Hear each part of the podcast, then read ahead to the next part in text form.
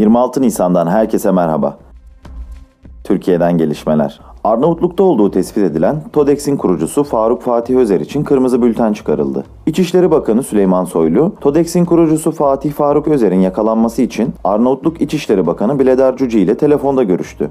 Faruk Fatih Özer'in 3 ayrı hesapta bulunan 31 milyon lirasına el konulduğunu açıklayan Soylu, Arnavutluk güvenlik güçleri bu konudaki hazırlıklarını yapıyorlar. Zannediyorum ki bu konuda inşallah yakalanması gerçekleştirilir ve Türkiye'ye getirilir inancındayız demecini verdi.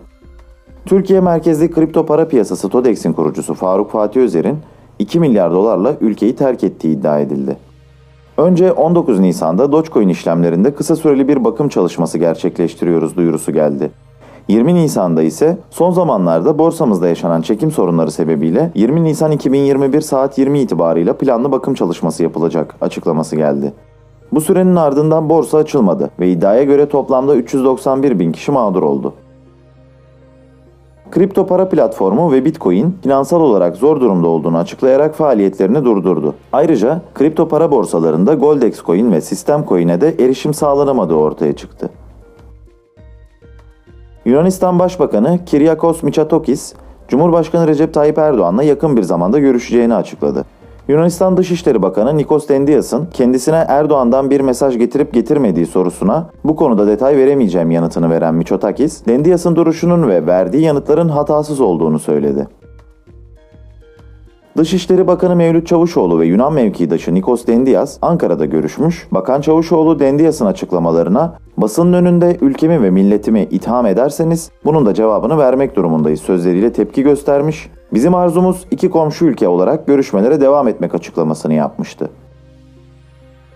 Aile ve Sosyal Hizmetler Bakanlığı, Bakan Derya Yanık'ın 23 Nisan Ulusal Egemenlik ve Çocuk Bayramı dolayısıyla koltuğuna oturttuğu koruma altındaki çocuğu ifşa etmesinin ardından başlayan tartışmalara ilişkin olarak devlet koruması ve bakımı altında olmak bu çocuklarımız için utanmaları, gizlemeleri gereken bir durum değil.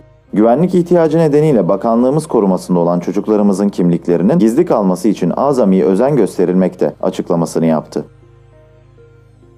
Cumhurbaşkanlığı Sözcüsü İbrahim Kalın, ABD Başkanı Joe Biden'ın 24 Nisan mesajında 1915 olayları için soykırım ifadesini kullanmasına tepki gösterdi. Kalın, ABD Başkanı ilkesiz bir tutum sergilemiştir dedi. Twitter'dan verdiği tepkide Cumhurbaşkanlığı Sözcüsü Kalın, Cumhurbaşkanı Tayyip Erdoğan'ın 1915 olaylarını araştırmak için ortak tarih komisyonu kurulması çağrısı yaptığını söyledi ve ekledi. Hakikatin belgelerle ortaya çıkmasından korkanlar bu çağrıya cevap verememiştir. ABD Başkanı bu gerçekleri de görmezden gelerek ilkesiz bir tutum sergilemiştir. Dünyadan gelişmeler Çekya Dışişleri Bakanı Yakup Kulhanek, Rusya Büyükelçiliği'nin 63 çalışanının sınır dışı edileceğini açıkladı. Çekya Başbakanı Andrei Babiş, 18 Rusyalı diplomatın Rusya İstihbarat Servisine çalıştığını, 2014'te ülkenin Güney Moravya bölgesinde bir mühimmat deposunda meydana gelen patlamayla ilişkisinin olduğu yönünde ciddi şüpheler olduğunu söylemişti. Moskova'da 20 Çek diplomatı istenmeyen kişi ilan etmişti. Japonya Başbakanı Suga Yoshihide, Covid-19 vakalarının artış gösterdiği Tokyo, Osaka, Kyoto ve Hyogo eyaletlerinde olağanüstü hal ilan etti. 25 Nisan'da başlayacak olağanüstü hal 11 Mayıs'a kadar sürecek. Restoranlar 20'de kapanacak. Alkol satışı yapan işletmeler tamamıyla kapatılacak. ABD merkezli finans devi JP Morgan, Avrupa Süper Ligi başlatma hususunda futbol kulüplerini finanse edeceklerini açıkladıkları için özür diledi. Fon Bankası, kurucu kulüplere Covid-19 salgının etkisinden kurtulmak ve altyapıyı harcamak için 3,5 milyar avro vereceğini açıklamıştı. Alexei Navalny, Instagram hesabından yayınlanan açıklamasında açlık grevine son verme kararı aldığını söyledi. Ancak Rusyalı muhalif lider kendi seçtiği doktora görünme talebinden vazgeçmediğini de beyan etti. Daha önce sırt ağrısı ve bacaklarında uyuşukluk hissettiğini açıklayan Navalny, cezaevinden her gün muayene edildiği bir hastaneye sevk edilmişti. Endonezya'da 21 Nisan'da kaybolan ve 53 kişilik mürettebatının yaşamını yitirdiği denizaltının enkazı Bali Adası açıklarında bulundu.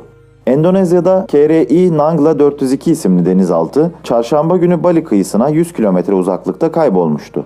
Endonezya donanma gemileri iki gün önce kaybolan denizaltıyı arama çalışmalarını sürdürüyordu. Rusya Dışişleri Bakanlığı Sözcüsü Maria Zaharova, Moskova'nın içerisinde ABD'nin de olduğu hasım ülkeler listesi üzerinde çalışma yaptığını açıkladı. Sputnik Türkiye'de yer alan habere göre Rusya Dışişleri Sözcüsü Zaharova, içinde ABD'nin olduğu hasım ülkeler listesi hazırlandığını ve bu listedeki ülkelerin diplomatik misyonlarında Rusya vatandaşlarını çalıştırmalarının yasaklanacağını ifade etti. Nous'la gelişmeleri dinlediniz. Hoşçakalın.